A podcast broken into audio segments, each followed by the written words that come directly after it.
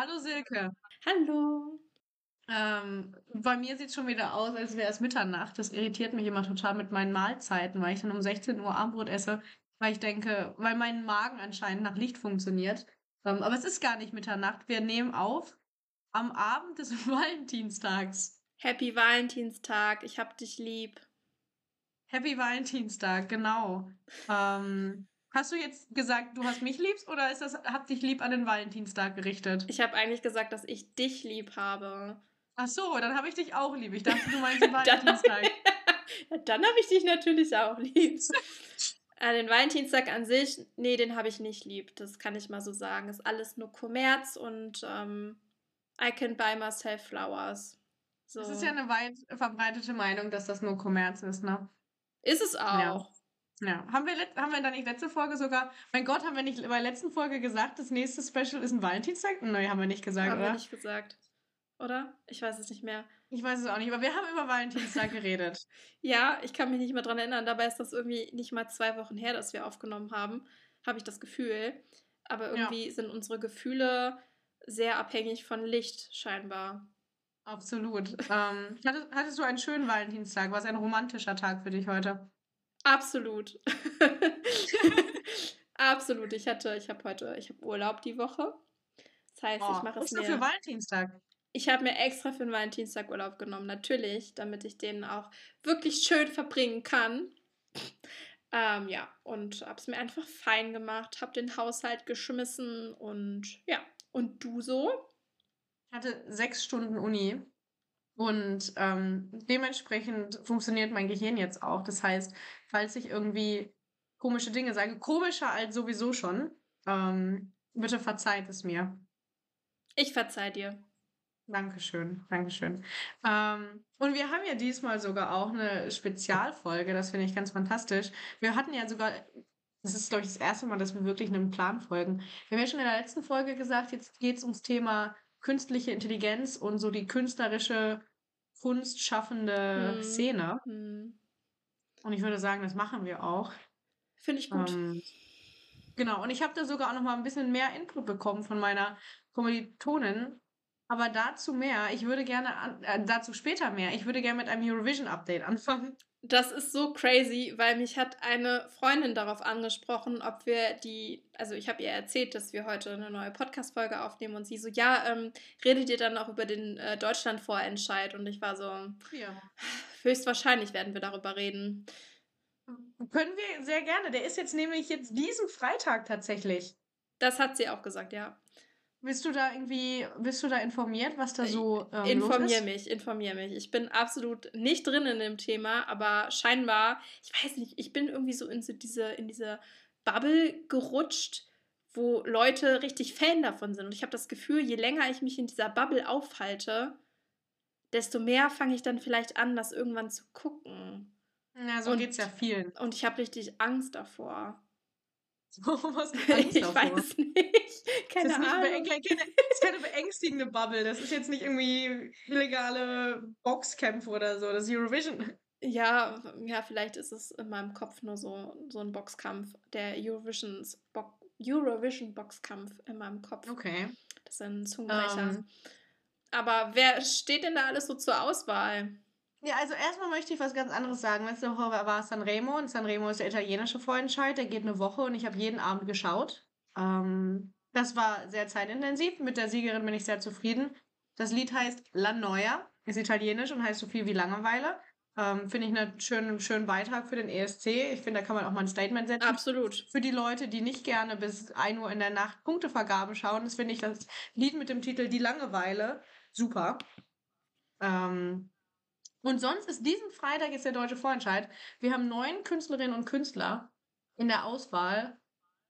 Ich sag's mal so, ich glaube, ein ESC-Siegertitel ist nicht dabei. Hm. Das ist, also, das glaube ich. Es sieht so schlecht aus. Ist da irgendjemand Bekanntes, jemand Bekanntes dabei, den ich vielleicht auch kennen könnte oder den oder die? Ja, zwei etwas bekannte, bekanntere Künstlerinnen. Einmal, Mat nee, nicht Matthias Reim. Ähm, wie heißt denn die? Marie Reim? Marie Reim, vielleicht. Das ist die Tochter von Matthias Reim und Michelle. Michelle, die, die Miki Michelle? Was? Mickey Ja, die Maus? Schlagersängerin Ja, die Michelle. Mickey Maus Stimme. Das kann sein, das weiß ich jetzt nicht, Silke. Oh, gut. Genau. Genau, die ist dabei. Und Mats Mutzke, der war schon mal für Deutschland Der war schon mal, der ESC. hat auch nicht so, der hat nicht so gut abgeräumt, ne? Ah, Ich glaube, es war okay, aber ich bin mir jetzt nicht mehr sicher. Aber diesmal wird er, wenn das wird, wird er nicht gut abräumen. Das ist auf jeden. Fall klar. Und was, und singen die auf Deutsch oder auf Englisch? Ähm, wir haben sieben Songs auf Englisch und zwei Songs auf Deutsch. Oh, okay, das ist doch in Ordnung, oder? Ja, wobei einer der deutschen, also die zwei Songs auf Deutsch sind halt sehr schlecht. Also nicht, weil sie auf Deutsch sind, sie sind einfach schlecht. Was ist für dich schlecht? Also was ist für dich ein, ein schlechter Eurovision Song Contest, Contest Song? Vom Textinhalt, von der Melodie, vom, von der Show? Was macht für dich eine schlechte Show, äh, ein schlechtes Lied aus? Ich glaube, es muss immer was sein, was man irgendwie. Also ich finde Sprache, das ist gar nicht das Problem. Zum Beispiel, ich kann auch, ich höre auch viele der Sanremo-Songs sehr gerne, die sind auf Italienisch und ich kann trotzdem irgendwie das Gefühl verstehen, was da irgendwie rübergebracht Mhm, wird. mhm. Das heißt, ich finde Langeweile? Langeweile. Ich spüre Langeweile. Ähm, ähm, und ich finde halt, wenn man ein Lied in einer Landessprache macht, also in einer Sprache, die halt nicht Englisch ist, dann ist es so wichtig, dass die Emotion trotzdem rüberkommt. Das hat zum Beispiel Carrie geschafft mit Cha-Cha-Cha, diese Party, dieses ganze Mhm. Feeling des Songs, ist, das, was er transportieren wollte, ist halt rübergekommen, ohne dass man Finnisch kann. Weil Mhm, er einfach so ein Stimmt. Charakter ist und die Inszenierung einfach so Ja. toll war. Und sehr so das Publikum angesteckt hat. Genau. Also die haben ja auch mitgemacht, so, ne? so Genau. sehr outgoing, so extrovertiert. Genau. Das Gefühl kam also Ja. rüber. Und deswegen, Mhm. und ein schlechter ESC-Song holt, glaube ich, einfach nicht ab. Ähm, Mhm. Und gerade wenn man in Landessprache singt, muss man aufpassen, dass es halt nicht repetitiv ist.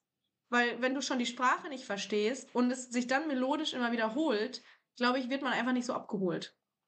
Mhm. Also ich glaube, wenn man schon den Weg geht, nicht auf Englisch zu singen und damit ja ein Großteil des Publikums gerade so was vielleicht Inhalt angeht, verliert, muss man dann musikalisch und was die Inszenierung angeht, natürlich versuchen, da die Massen zu bewegen.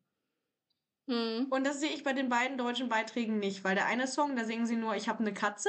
Ähm, ja, ich weiß nicht, ob das Was? halt so ankommt. Und der Song von Maria Reim, ich glaube, sie heißt so, ist halt Schlager. Mhm. Und das wirkt, glaube ich, wenn man nicht Deutsch ist und nicht Deutsch kann, wirkt Schlager, glaube ich, sehr repetitiv. Mhm. Also wirkt ja auf Deutsch schon sehr repetitiv, Ja, weißt du? schon. Ja, ja. Ich glaube auch, da fühlen sich viele nicht von, keine Ahnung, also ich würde mich damit nicht repräsentiert fühlen. Obwohl, ist das überhaupt das Ziel, dass sich dann die Deutschen Nee, damit repräsentiert Das fühlen glaube ich sollen? nicht. Nee, das glaube ich nicht. Nee. Also ist natürlich schön, wenn man hinter seinem Beitrag steht, aber ich glaube, das ist jetzt Mhm. nicht das primäre Ziel. Ist, glaube ich, bei anderen Ländern schon wieder anders, wenn wir zum Beispiel in die Ukraine schauen. Da hatten wir dieses Jahr beim Vorentscheid sehr, sehr viele Songs, die so in Richtung Empowerment, stark, gemeinsam, Mhm. ähm, weißt du, so, die gingen, glaube ich, eher so in Richtung Stolz und Land repräsentieren und irgendwie eine Botschaft, die auch das Land irgendwie in dem Moment, nee, das Land ganz gut einfängt. Ich glaube, in Deutschland ist das nicht das Ziel. Nee. Schwierig. Ich bin gespannt. Deswegen, also, gespannt, was Ich Freitag bin auch ist. gespannt. Ähm, ich bin auch sehr gespannt. Wir werden dann in der nächsten Folge wahrscheinlich drüber sprechen und ich werde wahrscheinlich in der nächsten, in der nächsten Folge mich tierisch wahrscheinlich drüber aufregen. In der nächsten Special-Folge zu Ostern. In der nächsten Special-Folge. Zu Karfreitag. So direkt, wir, wir sind live. Sehr gut. Nein, wir machen hier keine Versprechung. Ähm, aber es gibt noch einen anderen Song, den wollte ich dir gerne zeigen. Mhm. Äh, der war nämlich äh, meines Erachtens, genau, der war im norwegischen Vorentscheid. Ähm, und da würde ich dir gerne die Lyrics ich, ähm, vorlesen. Mhm. Und du sagst mir mal einfach, was das für eine Art Song ist, was dir da für ein Gefühl ähm, durch den Körper geht. Okay, ich werde jetzt nicht singen, aber Ich hoffe. ähm, gut. Okay.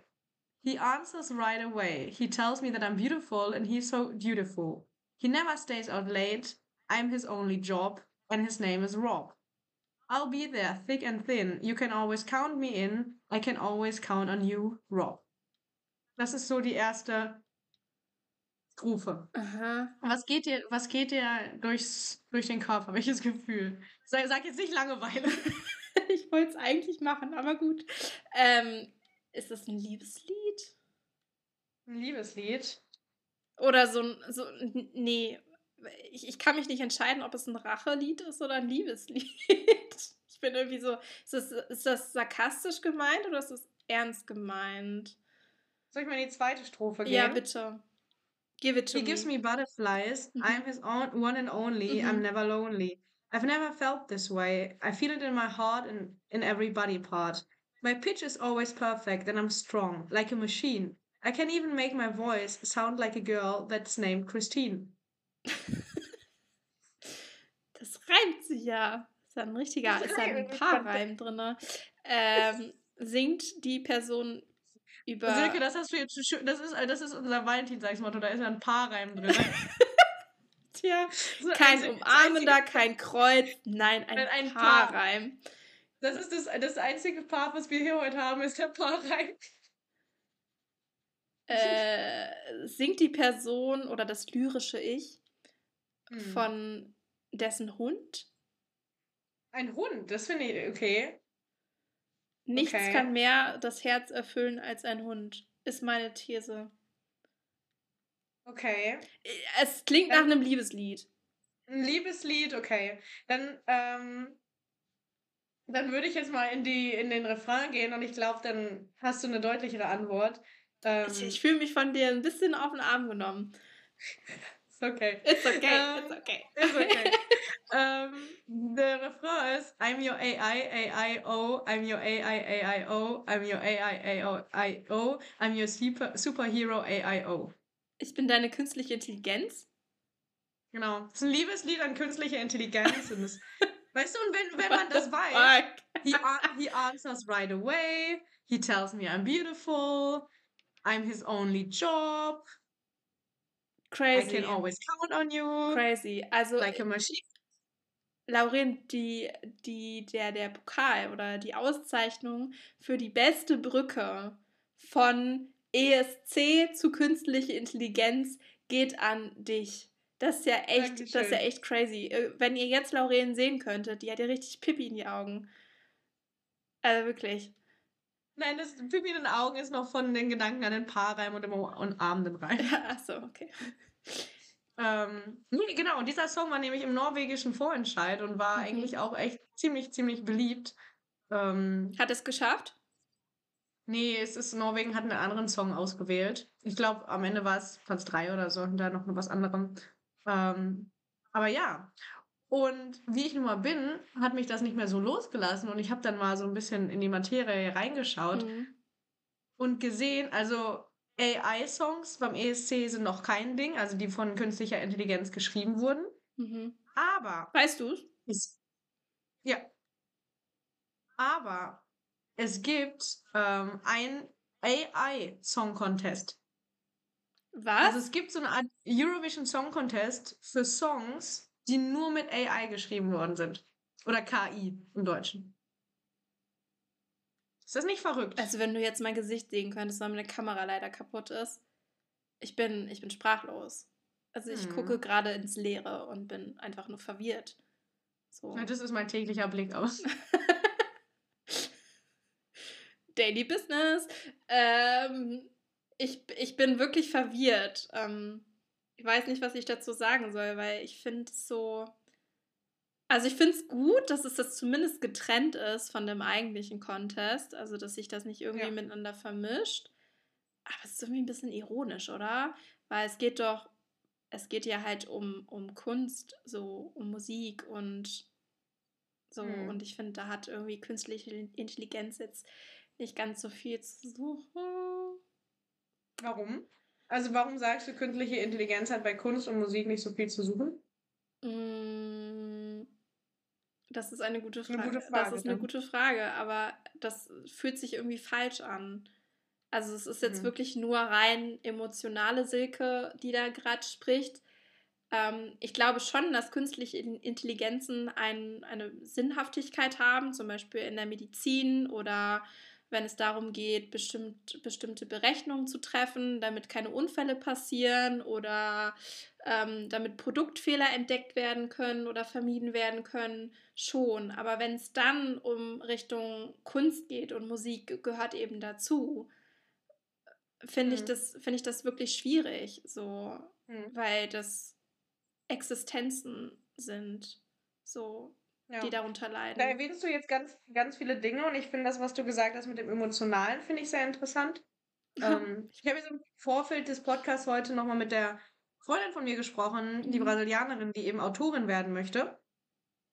Und interessanterweise auch Jura studiert hat, also würde ich sagen, einen ganz interessanten Blick eigentlich auf Dinge. Und die hat mhm. nämlich, genau, ich habe sie nämlich auch gefragt, okay, weil sie kritisiert sehr, sehr krass diesen, die Nutzung von KI mhm. und die, mhm. äh, wie das in der Kunstszene genutzt wird und wie es die Kunstszene verändern wird. Und sie hat mir da so ein bisschen drei Themen genannt, die sie dabei stören. Und das erste, das, und ein bisschen auch das letzte hast du auch schon angesprochen. Und sie hat nämlich auch über Emotionen gesprochen und gesagt, Kunst soll Emotionen zum einen hervorrufen, mhm. zum anderen aber auch widerspiegeln. Also jemand, der Kunst schafft, zum Beispiel sie als Autorin, mhm. ähm, worüber sie da schreibt, das sind persön also das ist für sie ein emotionaler Prozess. Da stecken persönliche Erfahrungen und Gefühle mit drin, die vielleicht so nicht eins zu eins auf andere Menschen übertragbar sind aber ähm, doch irgendwie Emotionen hervorrufen. Also wenn zum Beispiel ein Buch geschrieben wird über Erfahrungen im Gefängnis, kann vielleicht die Leserschaft nichts mit der Erfahrung des Gefängnisses anfangen, wohl aber mit dieser Symbolik des sich gefangen fühlens, so, ne? Mhm. So in die Richtung hat sie das erklärt, dass es eben sehr, sehr viel Emotion hervorruft und dass das einfach nicht authentisch ist, wenn das Schreibende, was in dem Fall die KI wäre, diese Emotion nicht durchlebt hat. Also sie, sie hat auch genau das gesagt. Es ist einfach, es fühlt sich falsch an. Mhm. Und so soll es nicht sein, weil dahinter eben Erfahrungen, Gefühle, Emotionen stecken. Verarbeitung. Verarbeitung, genau. Mhm. Auf Seiten der Kunstschaffenden, aber auch ja. der Kunstkonsumierenden. Ja. Ich glaube, ich, ich meine, ich hatte es dir privat schon erzählt, äh, warum auch das Thema künstliche Intelligenz, was ich super interessant bin, finde und wie ich darauf gestoßen bin, ist einfach auch, ich hatte vor, irgendwie meine Wohnung noch mal ein bisschen umzugestalten und wollte neue hm. Poster kaufen. Und da gibt es ja so diversen Postershops online, würde ich es auch nicht, ist auch nicht super individuelles, ne, aber halt so ein paar Bilderchens, die man sich da halt günstig schießen kann und einrahmen lassen kann und sieht ganz nett aus. Und da gibt es ja mhm. unzählige Varianten. Und dann gab es jetzt ja. letztens die Kategorie, dass man sich mit einer KI quasi ein Bild ausspucken lassen kann. Also man sagt, mhm. welchen Vibe man möchte, welche Farben oder irgendwelche Stichpunkte und dann bastelt dir die KI dazu ein passendes Bild oder eine Fotomontage oder irgendwie was. Und da war ich auch erstmal so, es hat sich falsch angefühlt. Es war irgendwie, es war irgendwie nicht richtig, weil ich so denke, hinter jedem Foto und hinter jedem gezeichneten Bild und also ich kaufe auch gerne bei, bei wirklich bei selbst bei KünstlerInnen oder nutze gerne auch Etsy. Ähm, mhm. Und wollte auch einfach eigentlich noch so ein bisschen Inspiration auf, aufschnappen. Und irgendwie hat sich das nicht richtig angefühlt. Hm. Also genau das, was du, ne, dieses, man, man möchte die Erfahrung, die Gefühle, die Emotionen. Mhm. Hm. Ist, glaube ich, auch zum Beispiel, weil, also zum Beispiel, wenn wir, wenn ich überlege, so, was ist ein Verkaufsschlager in Kinos, oft ist ja dieser Satz basierend auf wahren Gegebenheiten. Ja. Das ist ja oft so ein Argument, einen Film irgendwie krasser zu finden. Mhm. Und es ist genau das, so diese Gefühle, diese Emotionen wurden gelebt. Ja. Ähm, und das macht Dinge besonders. Und auch das mit dieser Symbolik, was sie gesagt hat, okay, vielleicht schreibt man ein Buch über das Leben im Gefängnis und die Leserschaft war nicht im Gefängnis, aber kann mit den Gefühlen was anfangen. Ja. Ähm, und sie hat gesagt, wenn man da jetzt diese Gefühle, das Wahre, das Erlebte wegnimmt, nimmt man die Art, äh, die Kunst weg. Also ich zitiere sie mal, weil sie das so schön gesagt mhm. hat. Writing is, uh, writing is metaphorical. Um, and when you take um, away these implications that go beyond art, you take the art. Mhm. Also sie sagt, du nimmst die Kunst weg, mhm. wenn du das, was Kunst ausmacht, wegnimmst. Ja. Dann ist es keine Kunst mehr. Sie sagt, KI macht keine Kunst. Ja, das stimmt. Ähm, also ich kann ja jetzt halt für mich sprechen. Also es gibt ja unterschiedliche ähm, Situationen, in denen man künstliche Intelligenzen schon anwendet in seinem Alltag, mhm. sei es zum Beispiel durch Siri, Alexa, mhm. ChatGPT, das sind so so die einfachsten Sachen, an die man halt direkt denkt. So. Ähm, und jetzt, ich zum Beispiel nutze auch in meinem beruflichen Leben ganz viel ChatGPT, muss ich sagen, weil es auch mhm. viel darum geht, ähm, Artikel zu schreiben oder ähm, generell irgendwelche Beschreibungen wo ich mir kein Bein ausreißen muss. Also ich schreibe ja auch ja. Konzepte und dafür benutze ich jetzt nicht ChatGPT, aber wenn ich einfach nur schreiben soll, so eine Einladung auf irgendwas, irgendwie eine öffentliche Veranstaltung und ich muss das ganz schnell irgendwie runterreißen, dann gebe ich quasi nur die, die Eckdaten in ChatGPT ein und der spuckt mir einen schönen Artikel mhm. raus oder halt einen kurzen Absatz, den die Zeitung auch so schreiben würde. So. Ja. Und das ist ja, das ist ja in dem Sinne keine Kunst, sondern Du musst ganz schnell einfach ausschreiben, äh, um was es geht und was gemacht wird, um etwas zu bewerben, um etwas mhm. zu beschreiben, um ähm, die Arbeit zu machen, so gesehen. Und das ja. ist dann nochmal was anderes, wie zum Beispiel, wenn es wirklich darum geht, einen Roman zu verfassen oder ein Drehbuch zu schreiben oder ein, mhm. einen Song zu verschriftlichen oder wirklich die mhm. Gefühle einfach auf Papier zu bringen. Und da muss man das wirklich ganz klar, ganz, ganz klar trennen. Und auch hier mhm. ist es super, super wichtig, dass die Bildung da einsetzt. Also wie will man das denn sonst Jugendlichen, Kindern, aber auch Heranwachsenden, also jungen Erwachsenen irgendwie beibringen, dass ChatGPT eine gute Ergänzung ist oder generell künstliche Intelligenzen, aber dass es irgendwie nicht deinen Charakter formen kann oder dass es dein, also dass es nicht, dass es nicht der, der, der künstlerische Output ist, den du mhm. generieren sollst. Ich glaube, da brauchen wir eine Kombination aus kultureller Bildung und Medienkompetenz einfach, mhm. weil ich glaube, kulturelle Bildung muss schaffen, dass man, dass Jugendliche, junge Heranwachsende Kunst irgendwie erleben und wertschätzen mhm. und nämlich genau das, ich glaube, das musst du erleben. Ja. So, was Kunst und Kultur an Emotionen ja. kann. Das muss man erleben, um es wertzuschätzen, um ja. dann mittels Medienkompetenz zu realisieren, okay, wo ergänzt KI Kunst, aber wo kann KI Kunst nicht ersetzen? Ja. Und hm. vielleicht ist es dann auch wirklich so, dass Kunst eben auch all das auch kritisch hinterfragen kann. Also Absolut. Kunst ist ja auch ein Mittel, um verschiedene Dinge ins, ins Licht zu setzen oder zu hinterfragen. Und ähm, das lernt man eben auch nur durch kulturelle Bildung, das wahrzunehmen. Ja. Es ist so die Frage, bist du als Jugendliche gerne ins Museum gegangen? Also ich für meinen Teil schon, aber ich kenne genügend Leute, die das eben nicht mhm. ähm, sich damit gerne befasst haben. So. Mhm. Ich mochte es auch gerne, aber ich bin auch manchmal ein bisschen nerdy. Welcome to the club. ähm, und ich denke, und genau, du hattest eben auch noch mal was gesagt, so ein bisschen da geht es ja auch viel um Charakter bei Kunst. Ich merke mhm. das zum mhm. Beispiel, ne, du hattest ja auch gerade über deine Nutzung gesprochen. Ich nutze ChatGPT tatsächlich regelmäßig für Uni. Mhm. Ähm, als Inspiration, ne, so wie könnte die Forschungsfrage aussehen? Ähm, was könnten da, ne, mhm. wie könnte man so ein Interviewguide gut gestalten? Ähm, ich traue was, was Literatur und Theorieteile angeht, traue ich immer mir selbst eher, weil bei ChatGPT ist ja bekanntermaßen mit den Quellen immer nicht so. Mhm. Ähm, aber für so Kurse, wo ich nur großen Überblick brauche, habe ich zum Beispiel auch schon bei ChatGPT eingegeben, hey, kannst du mir diesen Text irgendwie zusammenfassen, dass ich da grob weiß, wovon mhm. der Autor spricht, damit ich grob eine Ahnung habe, was im Kurs ähm, passiert. Wo ich ChatGPT tatsächlich konsequent nicht nutze, ähm, ist, und das mache ich, manchmal schreibe ich Artikel ähm, so für mein Ehrenamt, so ein bisschen, ich bin ja so ein mhm. bisschen ehrenamtlich freie Autorin, also sehr ehrenamtlich, werde dafür gar nicht bezahlt, ist aber okay. Ähm, äh, ich mag Ehrenamt sehr gerne.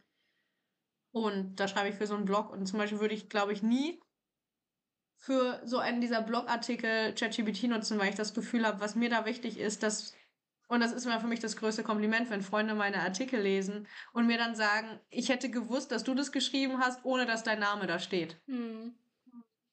Weißt du, dieser Satz ist immer das größte Kompliment so. Ja. Da müsste dein Name gar nicht stehen, ich wüsste, dass du das geschrieben hast. Weil mir das sehr wichtig ist, dass in meinen Artikeln ich als Charakter oder wie ich schreibe auch durchkommt. Ja, deine persönliche Note.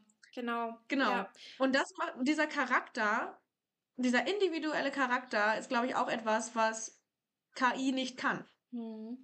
und kommt deine persönliche Note. Also zum Beispiel bei meiner Arbeit ist es so, bei einem Zeitungsartikel, wann welche Veranstaltung stattfindet, da muss ja meine persönliche Note nicht, nicht, nicht durchkommen.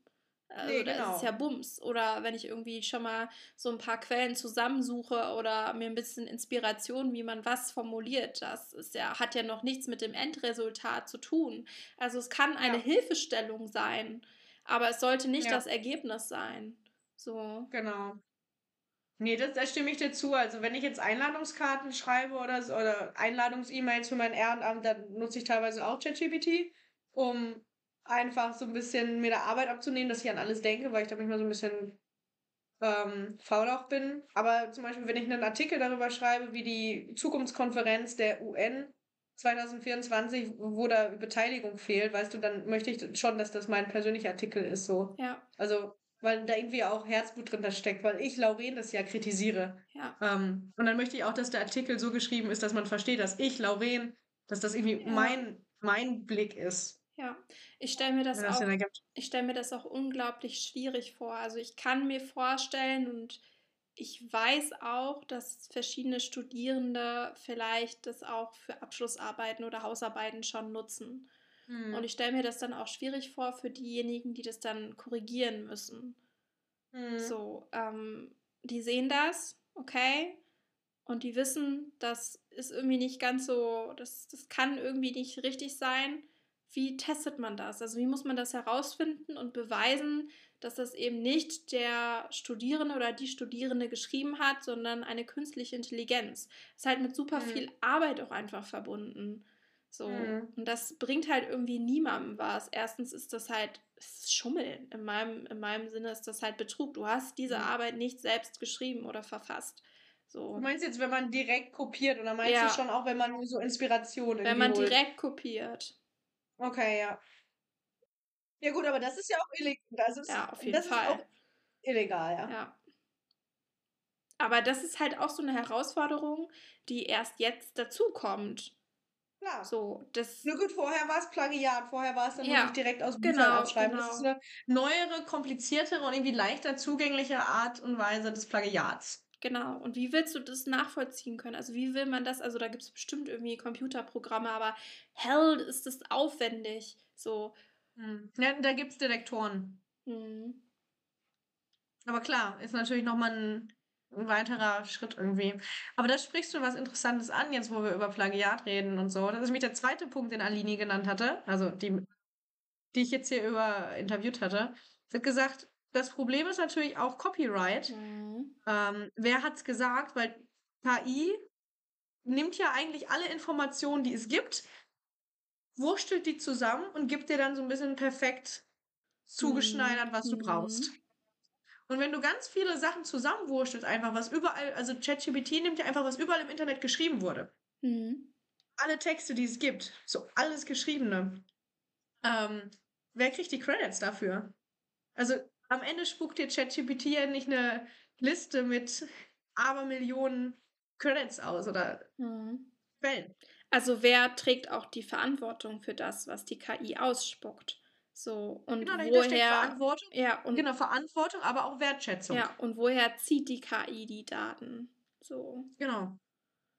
Das genau. sind alles so Fragen, die noch nicht so ganz, also ich kann mir vorstellen, dass verschiedene WissenschaftlerInnen sich darüber schon mehr Gedanken gemacht haben, aber ich stehe da wirklich mhm. noch so, für mich ist es noch ein ganz großes Rätsel und genau das ist aber, was wirklich immer interessanter wird. Also mir wird ja auch immer zugeschickt, so irgendwie, ich kriege ja so einen Newsverteiler, so dass es neue Fortbildungen sind oder neue Fachvorträge. Mhm ganz, ganz, ganz viel mit KI und die stehen eigentlich oh, ganz ja, oft ja. irgendwie vor derselben Endfrage, okay, wohin, wohin führt das Ganze noch? Also mhm. wie gehen wir damit um? Wer hat die Verantwortung? Wie ähm, schult man denn ähm, Schülerinnen, Schüler, junge Erwachsene, Studierende? Wie schult man die? Mhm. Wie äh, macht man darauf aufmerksam? Und also sehr, sehr viel Negatives, aber auch viel hm. Positives. Mhm. Wie können wir KI dann, dann gezielt nutzen? Und das hatte ich ja eben auch schon angesprochen. Es ist ja per se nichts Schlechtes. Also wenn man so überlegt, man könnte dadurch halt viele Produktfehler schneller erkennen. So dadurch Mhm. werden sich verschiedene Rechenwege irgendwie gespart oder ähm, in der Medizin ist es vielleicht auch ganz, ganz angebracht. So das sind schon sinnvolle Tätigkeiten, wo es genutzt werden kann, wenn es eben auch Mhm. wirklich dafür genutzt wird. Ja. Ja, ich weiß, was du meinst. Ähm, aber wenn du, wenn du das sagst, so, okay, wo geht das alles hin? So, mit welchem Gefühl stehst du da so gegenüber? Sag jetzt nicht Langeweile. ähm, mit welchem, mit welchem Gefühl stehst du da so? Also hast du Angst davor, wie sich das entwickelt? Nö, also Angst habe ich nicht. Also ich muss dazu sagen, dass ich glaube, ähm, ich mit meinem Beruf keine Angst haben darf oder selten Angst verspüre. Also ich bin dem Ganzen Mhm. irgendwie so ein bisschen offen gegenüber und möchte Okay, so, sowohl Ja. Vor- und als auch Nachteile erstmal gegeneinander abwägen. Ähm, aber Stimmt. Du stehst Medien grundsätzlich offen gegenüber, das ist ja, wichtig. schon, ja, schon sehr. Ja. Ich sehe es Mhm. natürlich immer ein bisschen kritisch, aber ich glaube, Mhm. es bringt halt nichts, das Ganze zu verteufeln, sondern eher wirklich kulturelle Bildung, Medienkompetenzvermittlung, dass das einfach dann dadurch noch viel, viel, viel wichtiger wird. So. Ja. Und Mhm. du, was, ähm, wie stehst du dem Ganzen gegenüber? Wenn ich zum Beispiel sehe, ich möchte, also Journalismus macht mir ja auch Spaß und ich schreibe sehr, sehr gerne. Ich sehe mich da beruflich jetzt nicht. Mhm. Ähm, aber ich sehe mich, also alles, was mir Spaß macht, ist so ein bisschen der Bereich Argumentation, kreatives Denken ja irgendwie Mhm. auch, ja, im politischen. Ähm, und wenn ich dann sehe, dass zum Beispiel, ähm, wir hatten das jetzt ähm, hier, wo ich mich engagiere, ähm, UNIA heißt das, ist so die Jugendvereinigung der Nord äh, Vereinten Nationen. Da haben wir ein Journalismus-Team und da haben wir einfach mal so ein bisschen rumprobiert mit KI und so. Und ne, ich schreibe, wie gesagt, meine Artikel immer sehr gerne, einfach weil mir das wichtig ist, so, ne, von mir aus. Aber wir haben eben auch mal KI-Sachen schreiben lassen. Und das macht mir schon Angst, wenn ich sehe, klar, diese Texte, da mangelt es an Charakter. Ähm, aber das ist vielen Leuten auch einfach nicht so wichtig wie mir. Das heißt, letztendlich ähm, ist so ein Text, der geschrieben wurde von der KI, ich würde nicht behaupten, dass der schlechter ist als das, was ich schreibe oder was jetzt irgendjemand anderes schreibt. Es sind sehr, sehr gute Texte. Mhm. Ähm, und das finde ich schon beängstigend. So, Also siehst du das auch so als Konkurrenz? schon, ja. Auf jeden Mhm. Fall. Und ich habe immer auch so eine Brille, ähm, wenn ich über Medienkompetenz rede und so oder drüber nachdenke, ist etwas, was sehr, sehr schnell in meinem Gehirn auf, aufploppt, ist so dieser Digital Divide. Ähm, und damit die Frage nach Ungleichheiten, ja. Ähm, Mhm. Also um KI gut nutzen zu können und die Vorteile zu nutzen, braucht man Medienkompetenz, braucht man Mhm. das Know-how, man braucht das Equipment, man braucht ähm, die Möglichkeit, sich damit zu befassen und es dann zu nutzen. Mhm. Und wenn wir auf diesen Digital Divide schauen und auf soziale Ungleichheiten, werden nicht alle Menschen diese Vorteile nutzen können. Aber das hast du ja Strukturell. nie. Aber das hast du ja nie. Das hat man nie, aber ich sag mal, neue technologische äh, Errungenschaften, würde ich behaupten, können diese Ungleichheiten verstärken. Da gebe ich dir recht, auf jeden Fall. Und das finde ich beängstigend, Mhm. ähm, zu überlegen, okay, vielleicht sitzen dann in der Schule ähm, Kiddies, die ihre Hausarbeiten perfekt mit KI machen und Leute, die vielleicht da so ein bisschen hinterherhängen, weil einfach das Know-how fehlt. Mhm.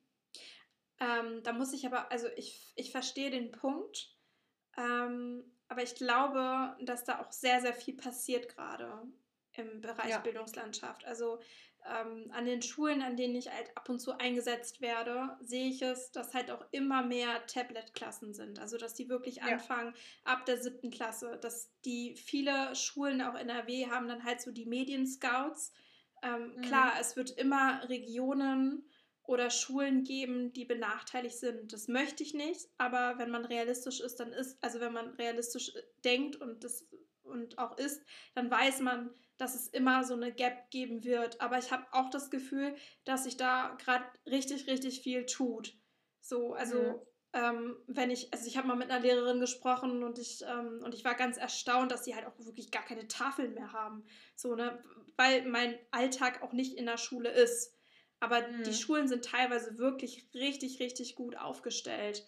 So, und die merken auch, dass Medienkompetenzentwicklung, so die Vermittlung davon, dass das immer, immer wichtiger wird. Die haben halt oft keine mhm. Zeit. Das steht nochmal auf einem, auf einem anderen Blatt geschrieben. Aber das Bewusstsein, ähm, das wächst dran. Das ist super langsam und das geht mir manchmal richtig auf den Keks. Das muss ich schon sagen. Das, das Tempo könnte durchaus schneller sein. Aber gut, wir reden auch vom deutschen Bildungssystem. Das, da, da drehen sich die, wie heißen die, diese Zahnräder drehen sich ein bisschen langsamer, würde ich mal behaupten. Hm. Hm. Ja.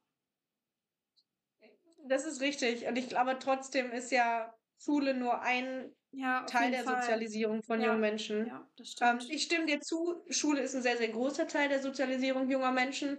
Ähm, ich war zum Beispiel an einer Schule, wir hatten Tablets, keine Tablet-Klassen, also es wurde wirklich sehr sporadisch eingesetzt. Mhm. Wenn ich natürlich überlege, was das nur für einen kleinen Teil meiner Mediennutzung ausgemacht hat, letztendlich. Ähm, glaube ich, ist es wichtig und richtig, aber gleichzeitig löst es, glaube ich, diese sozialen Ungleichheiten, die von Geburt an bestehen, löst, ähm, es, nicht auf. löst es nicht. Mhm.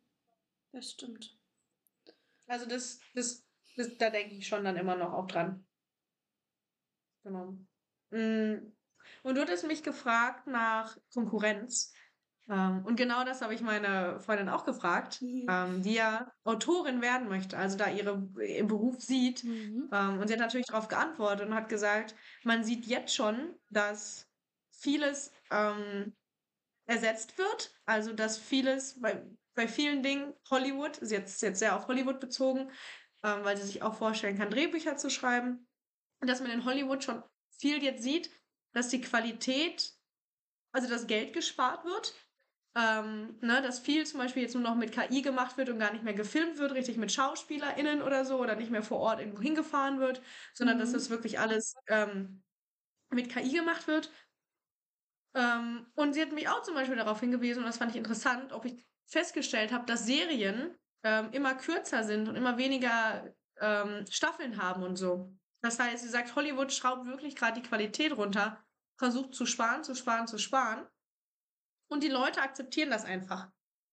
Ähm, das heißt, und sie hat gesagt, an irgendeinem Punkt, wenn Leute, wenn wir als Konsumentin, das war so eine Art Appell, wenn wir als Konsumentin anfangen zu akzeptieren, dass das, wofür wir Geld bezahlen, nicht gemacht wurde von Menschen, also nicht diesen Charakter hat, nicht diesen Kunstaspekt hat, wenn wir das akzeptieren, ähm, Unternehmen das merken und weiter lukrative Geschäfte machen, haben sie damit eigentlich die das, die, das, den Freifahrtsschein. Mhm. Ja, das sehe ich auch so.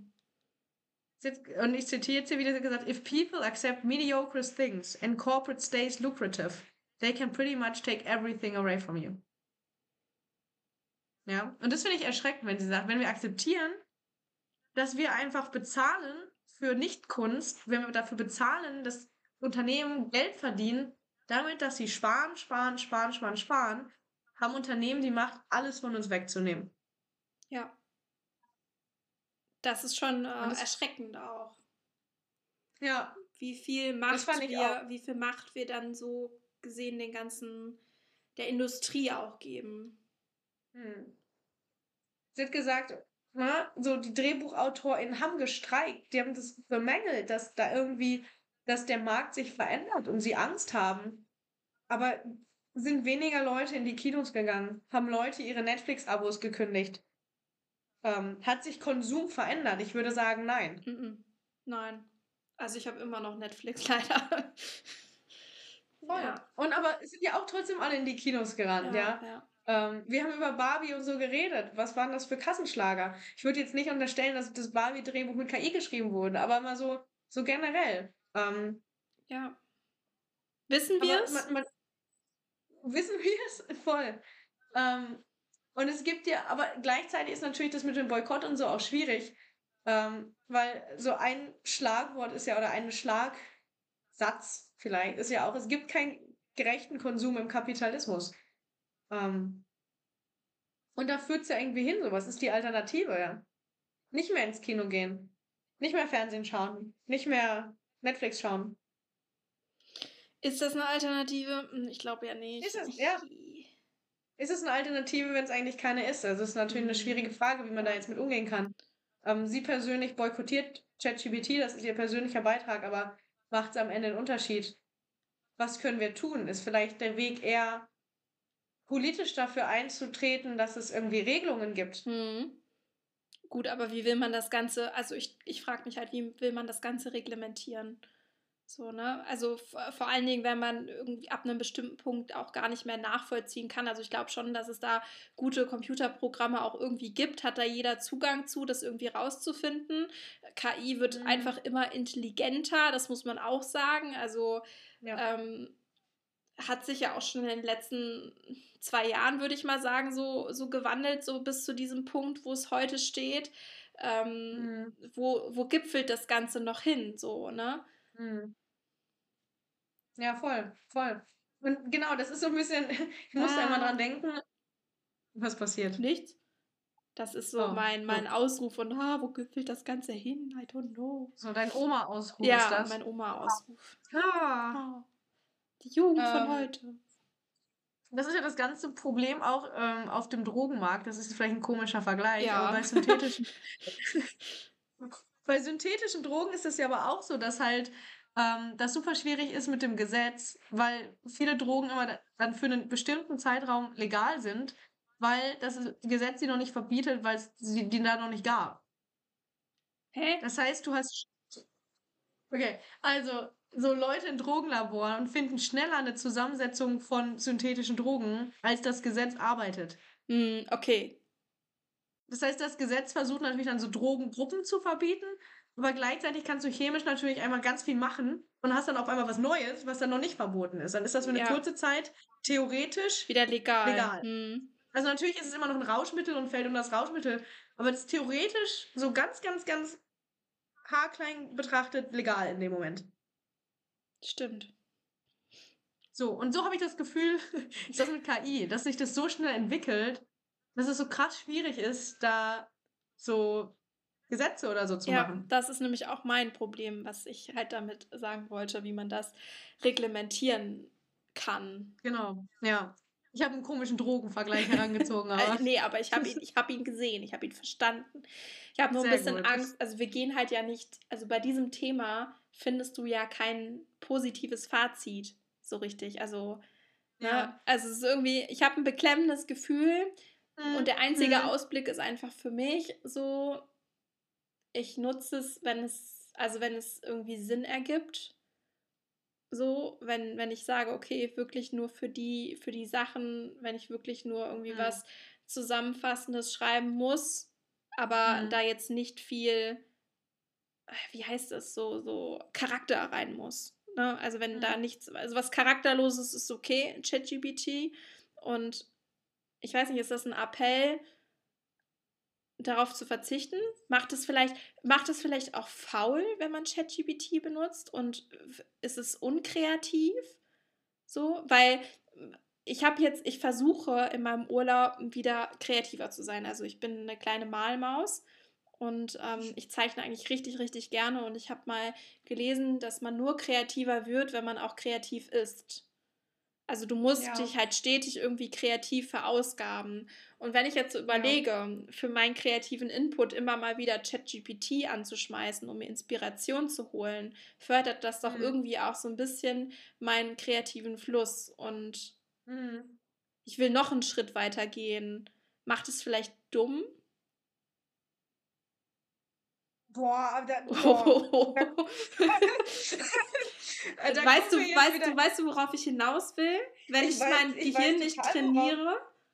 Ich hatte den Gedanken heute in der Uni in meinem komischen Methodenseminar, als ich ChatGPT, als ich ChatGPT gefragt hat, ob ich für diese, für ich, ob ich für das Forschungsprojekt auch eine thematische Analyse nehmen kann und äh, ChatGPT mir dann einfach geholfen hat, dann dachte ich, oh Gott, bin ich dumm? Verlerne ich, jetzt, verlerne ich jetzt methodisch zu denken, wenn ich mich da einfach drauf verlasse. Gleichzeitig, und das ist ja das, das Argument der Medienforschung, oder der Medienwissenschaft. Ja, das, ne? So, das hat man früher über das Fernsehen gesagt und das hat man ganz früher auch über Bücher gesagt. Stimmt. Ja. Also, ne, das hatten wir in der ersten Vorlesung Medien, Kommunikationswissenschaft, bla bla. Früher hat man gesagt, hoch, die Jugend von heute, die ist nur noch am Lesen, die nutzen gar nicht mehr ihren Verstand, die nutzen gar nicht mehr ihren ne, die sind die immer nur sitzen die daheim und lesen und dann, dann kriegt man da viereckige Augen vom Fernsehen gucken. Genau, für danach waren es die viereckigen Augen vom Fernsehen gucken. Das heißt, ich glaube, die natürliche Reaktion von Gesellschaft ist immer zu sagen, oh Gott, das schadet aber. Und dann kommt das nächste und dann schadet das. Ähm, deswegen weiß ich nicht, ob ich das Argument jetzt so stark nehmen würde. Ich glaube auch, es ist kein Appell zu sagen, ChatGPT nicht mehr nutzen. Ich glaube, das, mhm, nee. das Appell, das ist, das ist so ein schwammiges Appell. Ich mag es auch nicht. Aber so ein bisschen, ich glaube, was wir tun können, ist hinterfragen was wir tun können, ist Kunst und Kultur wertschätzen ja. und verstehen und konsumkritisch hinterfragen. Ich glaube, das ist so, das ist auch das, da ende ich, ende ich meistens meine Workshops mit so. Kritisch, kritisch hinterfragen ist eigentlich immer das A und O. Ja, da gebe ich, dir recht, da gebe ich dir recht. Verstehen, was passiert, verstehen, warum die, warum die DrehbuchautorInnen in Hollywood streiken, verstehen, ja. was dahinter steht. Ähm, Konsum hinterfragen. Ich glaube, das, Genau, Konsum hinterfragen. Und ich glaube, das ist wichtig. Ich glaube, mit Boykotten, ich glaube, das, das, also das hält KI nicht auf, wenn Silke jetzt kein ChatGPT mehr benutzt. Meinst du? Oh. Also du bist sehr, du bist sehr powerful und ich glaube an dich. ich weiß nicht. ich weiß ja nicht. Ähm, für mich ist es auch wieder, also es ist immer das, es ist immer dasselbe Fazit und langsam werde ich auch ein bisschen müde. Es braucht mehr Medienkompetenzvermittlung, mehr kulturelle Bildung. So, steckt eure Gelder mal da rein. Das ist wichtig für die Zukunft. Digis. Ja. Zukunft unseres Landes. Oh, wenn ich da gerade drüber nachdenke, die Zukunft unseres Landes, hatte ich heute einen sehr interessanten Kurs zum Thema Nationalismus. Da möchte ich jetzt kurz mit dir noch drüber reden. Es sollte eigentlich, eigentlich nur eine kurze Folge werden, ne? Ich glaube, wir reden schon wieder. Ja, aber Stunde. das muss ich jetzt noch loswerden. Du weißt, okay, wie mein so. Gehirn funktioniert. Ja, okay. So, du hattest ja eben gesagt, ähm, das deutsche Bildungssystem, ne? Du, wir haben so über das Bildungssystem gesprochen. Mhm. Wir haben auch mhm. das Bildungssystem genannt. Du hast einmal Deutsch gesagt, aber sonst haben wir einfach nur Bildungssystem gesagt. Deutsch. Und zwar ist das, und das ist ein Autor, der heißt Michael Billing. Und der nennt dies, diese, diese, dieses Phänomen äh, banaler Nationalismus, dass wir irgendwie ne, ständig mit Nationalismus indoktriniert werden, so unsere tägliche Injektion Nationalismus. Und nämlich genau durch solche Dinge, ja. Man sagt Bildungssystem und hat sofort im Kopf das deutsche Bildungssystem. Mhm. Ähm, man läuft durch die Behörde und man sieht irgendwo die deutsche Flagge oder den Bundesadler oder so. Dass wir täglich mit Nationalismus indoktriniert werden. Und das natürlich auch in den Medien. Zum Beispiel, wenn wir Zeitung lesen und zum Sportteil kommen, da wird über die deutsche Bundesliga berichtet mhm. und keiner hinterfragt's. Ähm, mhm. Ergibt alles Sinn, aber er sagt trotzdem, das ist so eine Art banaler Nationalismus, der uns täglich indoktriniert wird. Und das kann so weit führen, dass zum Beispiel zum, zur Zeit der Falklandkriege der Briten in Argentinien oder auch zur Zeit des Krieges gegen den Terror von der Bush-Administration damals, dem Golfkrieg, wird dann, dann nutzen ähm, Herrschende, da nutzen äh, in dem Fall Präsidenten oder Margaret Thatcher damals für UK, nutzen diesen banalen Nationalismus, um dann solche Gewaltakte zu, ähm, zu legitimieren. Spielt da auch mit rein, wenn jetzt zum Beispiel eine Tagesschau das ist etwas, was mich immer so ein bisschen stört.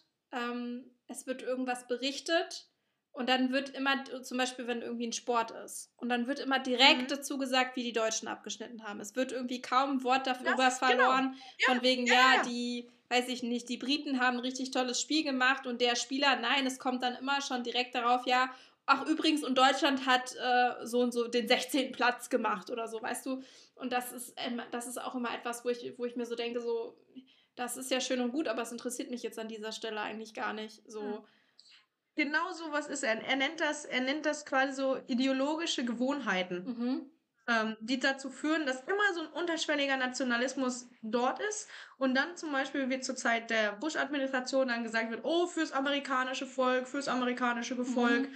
Ähm, und dann verlassen sich Herrschende darauf, weil nicht bewusst, aber doch unterbewusst dieser Nationalgeist immer genau durch solche Dinge, wie du sie gerade gut als Beispiel genannt hast, ähm, ja, so ein bisschen verinnerlicht werden. Fand ich sehr interessant. Musste ich gerade dann denken, als du gesagt hast, ähm, deutsches Bildungssystem. Liegt aber auch nur daran, dass ich halt im deutschen Bildungssystem arbeite und mich da ganz gut auskenne.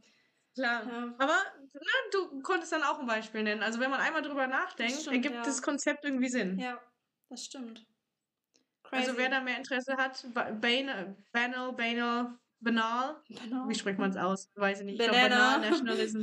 Banana, Banana Nationalism von Michael Billing. Ist es überhaupt Michael Billing? Ja, Michael Billig, nicht Billing. Billig. So, ähm, das vielleicht noch als kurzer Exkurs, weil wir das heute im Seminar hatten und ich fand es tatsächlich sehr, sehr, sehr interessant und habe da auf dem Heimweg, auf dem Radl noch drüber nachgedacht. Aber schreibt noch mal, schreibt doch nochmal für unsere ZuhörerInnen ähm, den, den Namen und den Titel nochmal in die Captions. Das ist eine gute Idee. Ja. Das ist eine gute Idee. Und vielleicht kann ich da auch nochmal auf den KI-Song aus dem norwegischen Vorentscheid Ja. auch hinweisen. Das wäre doch famos. Und vielleicht auch auf den italienischen Beitrag der Langeweile. Neu. So, ähm, haben wir's. Ich, Ich kann, ich könnte noch ewig weiterreden. Ich Ich habe noch so viel Mediales erlebt, aber ich weiß nicht, ob die Zuhörerschaft da jetzt noch interessiert dran ist. Wie viele Minuten sind wir denn schon dran? Bestimmt ein Stündchen, oder nicht? Sind jetzt bei, sind es bei 51 Minuten, aber vielleicht habe ich noch zwei Minuten und könnte über Saltburn berichten. Ich habe es noch nicht geguckt. Ich, ich nehme mir das Ah. vor. Ich kriege jetzt Besuch von einer Freundin. Okay. Und ich habe mir vorgenommen, weil ich habe so viel Verstörendes darüber gehört und ich wollte das nicht so gern alleine gucken. Also Ja. ich brauche, glaube ich, jemanden, mit dem ich mich darüber austauschen kann, so direkt beim Gucken und ab und zu mal bei Mhm. Pause. Und ich liebe es ja bei Serien und Filmen zu reden. So der ein oder andere, die ein oder andere Person hat sich darüber schon mal beschwert. Ähm, kannst du nicht die ganze Zeit dazwischen reden? Guck lieber den Film, sei leise. Aber ähm, deswegen freue ich mich drauf, wenn meine Freundin kommt und wir dann ähm, diesen Film zusammen schauen. Ich bin gespannt. Und ich werde natürlich mit dir Kontakt aufnehmen. Aber dann, dann lass uns das doch einfach für die nächste Folge nehmen. Ja. Ähm, wenn wir beide Saltburn geschaut haben. Ich habe auch Rede Redebedarf. Vielleicht Oh können wir da dann einfach. Oh je. Vielleicht können wir dann einfach in der nächsten Folge darüber sprechen und unsere Zuhörenden jetzt in die, in die Langeweile entlassen, die ähm, sich natürlich auftut, nachdem dieser Podcast zu Ende ist. Das ist ein gutes Schlusswort, würde ich mal sagen. Oder? Schon. Du hast, du hast Na bis dann. heute wirklich. Ich habe jetzt auf der Arbeit ähm, ein Lobglas ähm, etabliert, äh, weil ich ja äh, quasi äh, Beschäftigte unter mir habe. Ja. So, und dann, und die müssen immer ganz viel für mich zuarbeiten. Und dann habe ich Mhm. so, so, so ein Porzellanbehältnis auf meinem Schreibtisch stehen. Da sind so einzeln verpackte Lotuskekse, also diese Karamell, das Karamellgebäck. Mhm. Wenn ich zufrieden bin und glücklich bin, dann dürfen die sich da einen Keks rausnehmen. Oh. Ja, das ist ein Lobglas. Ist eigentlich voll albern, aber meine Kolleginnen es ist sowohl ein. Lob Lobglas als auch Konditionierung. Schon, ja. Ist ja auch irgendwie, hatte ich natürlich auch im Studium, Konditionierung.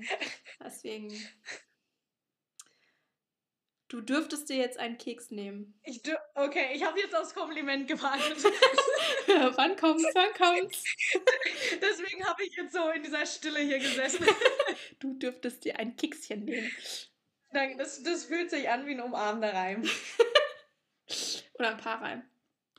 Ja, Oder ein paar Reim an diesem Valentinstag, ähm, den ich jetzt nutzen werde, um noch eine Wäsche anzuschmeißen. Sehr gut. Sehr romantisch. Ähm, und damit bis zum nächsten Mal. Äh, und wir haben schon Saltburn auf der Agenda. Yes. Ich wünsche euch einen wunderschönen Tag, egal zu welcher Uhrzeit ihr den Podcast hört. Und wir hören uns. So ist das. Bis dann. Ciao, ciao. Tschüssi.